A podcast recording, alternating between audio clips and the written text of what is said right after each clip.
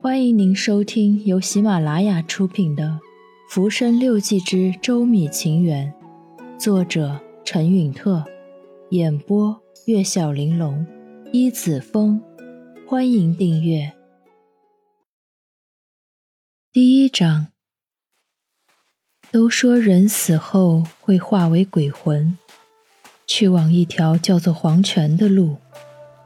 路上会经过一条名叫忘川的河，河上有一座奈何桥，桥下有一块石头，刻着每个人的前世今生。过桥之后有一个土台，叫做望乡台。站在台上可以远眺人间烟火。旁边还有一位老妇人，姓孟。他卖的汤叫孟婆汤，取忘川河里的水蒸煮而成。只有喝完一碗孟婆汤，鬼魂才能进入下一个轮回。姐姐，你为何在河边徘徊？过了这桥才是孟婆娘的店。河这头除了块刻着姓名生辰的石头，什么都没有。一个年纪三十上下的路过女子。好心的指了指桥那头，我说道：“喝了孟婆汤，便不能记得过去所爱之人。我曾跟夫婿有过约定，来生还要再续前缘。我为郎，他为妾，如若失约，怎么同他交代啊？”女子讶异地说：“哦，我还是头一次听说这样稀奇的约定。姐姐要是不嫌弃的话。”与我说说可好？我看他面目和善，不像路边作恶多端的孤魂野鬼，便说：“也好。”黄泉路上一路走来，我正满肚愁肠，无人诉苦呢。他便走来与我并肩同行，自我介绍说：“我叫小青，是负责清洁打扫这一块的衙役。”然后一起沿着忘川河边。边走边聊。我叫陈云，字淑贞，苏州人。乾隆二十八年一月生。四岁时，家父辛于先生过世。从那以后，我与家母金氏、弟弟克昌相依为命。因为家境贫寒，我便学做刺绣织染。家里所穿鞋衣。均是我自己绣制，靠给街坊邻居做些女红活，供养一家三口，包括给弟弟请老师的学费。虽然我自己未能求学，但在刺绣空余，从旧书框中淘到一本白乐天的《琵琶行》，一个字一个字的认，竟慢慢认得了一些，还学会了写诗，比如。秋清人影瘦，霜染菊花肥这样的诗句。我的夫君叫沈父，十三岁时他回老家探亲，我们便在家中初次见面。他是我姑姑的儿子，字三白，虽与我同龄，但还小我十个月，故称为三弟。我们二人两小无猜，一见如故。我还给他看了我所作诗稿，因为没有得到老师指导，大多没有成篇。他笑着在诗稿上提了“锦囊佳句”四个字。日后我们定下婚约，婆婆将金戒指摘下给我，作为订婚信物。当年冬天，我的一位堂姐出嫁，在婚礼上又遇到了父。那一夜。父和他母亲送亲到城外，返回时已是三更。他说想喝粥，我便悄悄牵他到闺房，拿出藏好的热粥与小菜。没想到堂兄玉衡在门外突然喊我出来，吓得我关闭房门，骗他说已休息。可他竟推门而入，瞧见父在吃粥，便笑话说我俩已成夫妻。惹得一院子的人哄笑。父拉起老仆人回了家，我则躲到无人角落，直到众人熄灯才敢回屋。后来父再来家里做客时，我都躲在闺房不见。十八岁，我们正式结婚，洞房花烛夜，我坐床头，他掀起我的盖头，两人相视一笑。婚礼过后，我们一起并肩坐，吃夜宵。他在桌底下握住我的手腕，他的手掌宽大温暖，我的心也砰砰地跳。他往我碗里夹肉，我说自从他染上天花后，便为他祈福改吃素。他就逗我说：“如今我的脸光滑无恙，姐姐可以开荤了吗？”我笑着破了戒。第三天。父的姐姐要出嫁，而第二天是国际日，不能办喜事，所以洞房那天也在为父的姐姐宴客。我作为女眷在厅堂陪宴，而父则在洞房内与伴娘划拳饮酒。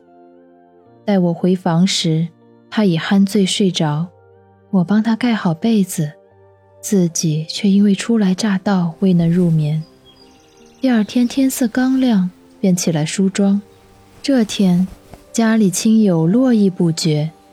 傍晚点灯后，开始奏乐欢庆。父为姐姐送嫁晚归，我便点了蜡烛，从书橱里找到一本《西厢记》，因久仰其大名，便翻阅起来。一旁的伴娘困得打盹，全然不知我的乐趣。直到父半夜三点回房。搂着我的肩膀问：“姐姐连日辛苦，为何还孜孜不倦？”我赶忙起身回头答道：“本想睡觉，结果翻到这本《西厢记》，读着读着就睡意全无。真不愧是才子佳作，只是笔墨有点尖刻。正因为是才子，笔墨才能这么尖刻。”伴娘催促我们早睡，父把她打发走了，然后贴在身后，将手探入我的怀里，俯身在我耳边问：“姐姐，为何心跳如此之快？”我脸一红，任由他将我抱入帐内。而此刻天已微亮。说到这里，小青扑哧一笑，说道：“哼。”没想到你们夫妻二人还是青梅竹马，我说，所以才更令我难以忘怀啊。刚嫁过来时，我沉默寡言，看见父便只是微笑，对长辈十分恭敬，对下人和和气气，做事有条有理，从未出错。每天天刚亮就披衣起身，父便讥笑我。现在不是当年吃粥的窘境，姐姐啊，为何还怕人说闲话？那时候藏粥于你，的确被人笑话良久。可今日不是怕人嘲笑，而是担心婆婆说新娘子懒。后来父也跟着我早起，我们俩天天腻在一起，亲密无间，形影不离。可欢乐的时光总是易逝。转眼一个月后，在会稽当幕僚的公公就差人接父，去杭州赵沈斋先生门下读书。我虽心里舍不得，但还是强颜欢笑，为他收拾了换洗衣物。分别时，我嘱咐他：离家之后无人照料，你自己多加小心。看他登上行船，船去水空。河边桃李真言，我却无心欣赏，十分失落。之后时常给夫写信，勉励他上进，但从未流露亲昵之词，怕被公公瞧见不妥。三个月后，父的先生给他出了十道题，准他回家学习。那日我在家中卧室，突然见到父，竟激动得说不出话来。两人十指紧扣，魂魄化烟成雾，都忘记自己身在何处了。当时正值六月，室内热如蒸笼。幸好父向婆婆请示，带我来隔壁沧浪亭畔爱莲居的一间临水轩避暑。此轩名为我取，得名于青丝着阴、着丝着足之意。屋檐前的一棵老树绿荫遮窗，而对岸的游客络绎不绝。这里也是公公闭门宴客的地方。我整日陪父温习功课，谈古论今。品月评花，偶尔饮酒三杯，奈何酒量太小，父还手把手教我古人的射父酒令助兴。有一天，我问父：“那各类古文应该学习哪家？”父答道：“《战国策》《南华经》，学其灵快；匡衡、刘向，学其雅健；司马迁。”班固学其博大，韩愈学其浑厚，柳宗元学其峭拔，欧阳修学其跌宕，三苏学其雄辩，其他诸如贾谊、董仲舒的策对，庾信、徐陵的骈体文章，陆贽的奏议，要学的东西难以详述，全靠自己的聪慧去领悟了。古代文章见识高妙，谋篇气势恢宏，女子学他恐怕难以入门。嗯，只有写诗这件事嘛，我还稍会一点。唐代科举考的就是诗，而写诗的宗师必然首推李白、杜甫。你喜欢哪位？嗯，杜的诗垂帘精纯，李的诗击洒骆驼。与其学杜的森严，不如学李的活泼。杜工部是集诗歌大成的人，学诗的人都效仿他，你却要学李白，为何？格律谨严，词旨老当，确实是杜的专长。可李的诗宛若孤舍仙子，有一种落花流水的野趣，令人爱慕。并非杜不如李。只是我个人偏好李多一些。没想到陈淑贞还是李青莲的知己呢。我有一个启蒙老师白乐天先生，时常感恩在心，从不敢忘。为何？哎，他不是《琵琶行》的作者吗？真巧，李太白是你知己，白乐天是你老师，我恰好字三白，是你的夫婿。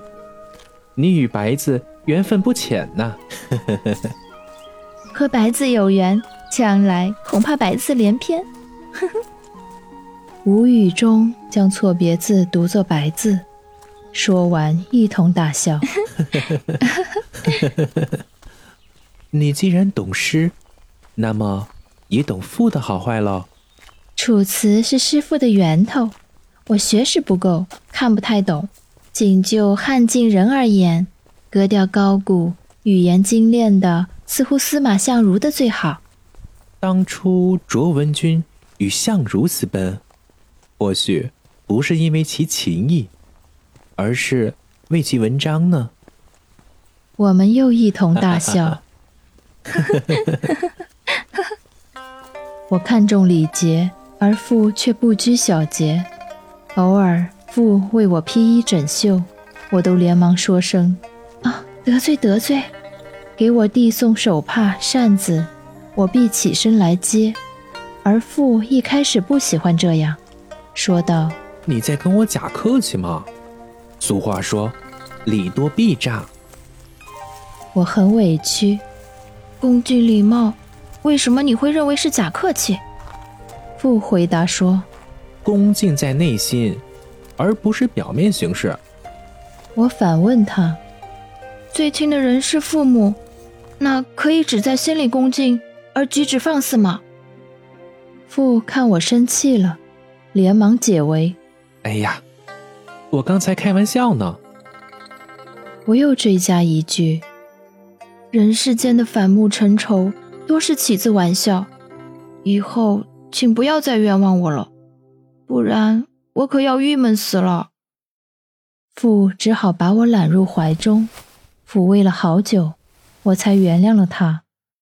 从此，岂敢得罪也成了他的语气助词。本集已播讲完毕，喜欢我的故事记得关注一下，订阅加分享哦。下集再见。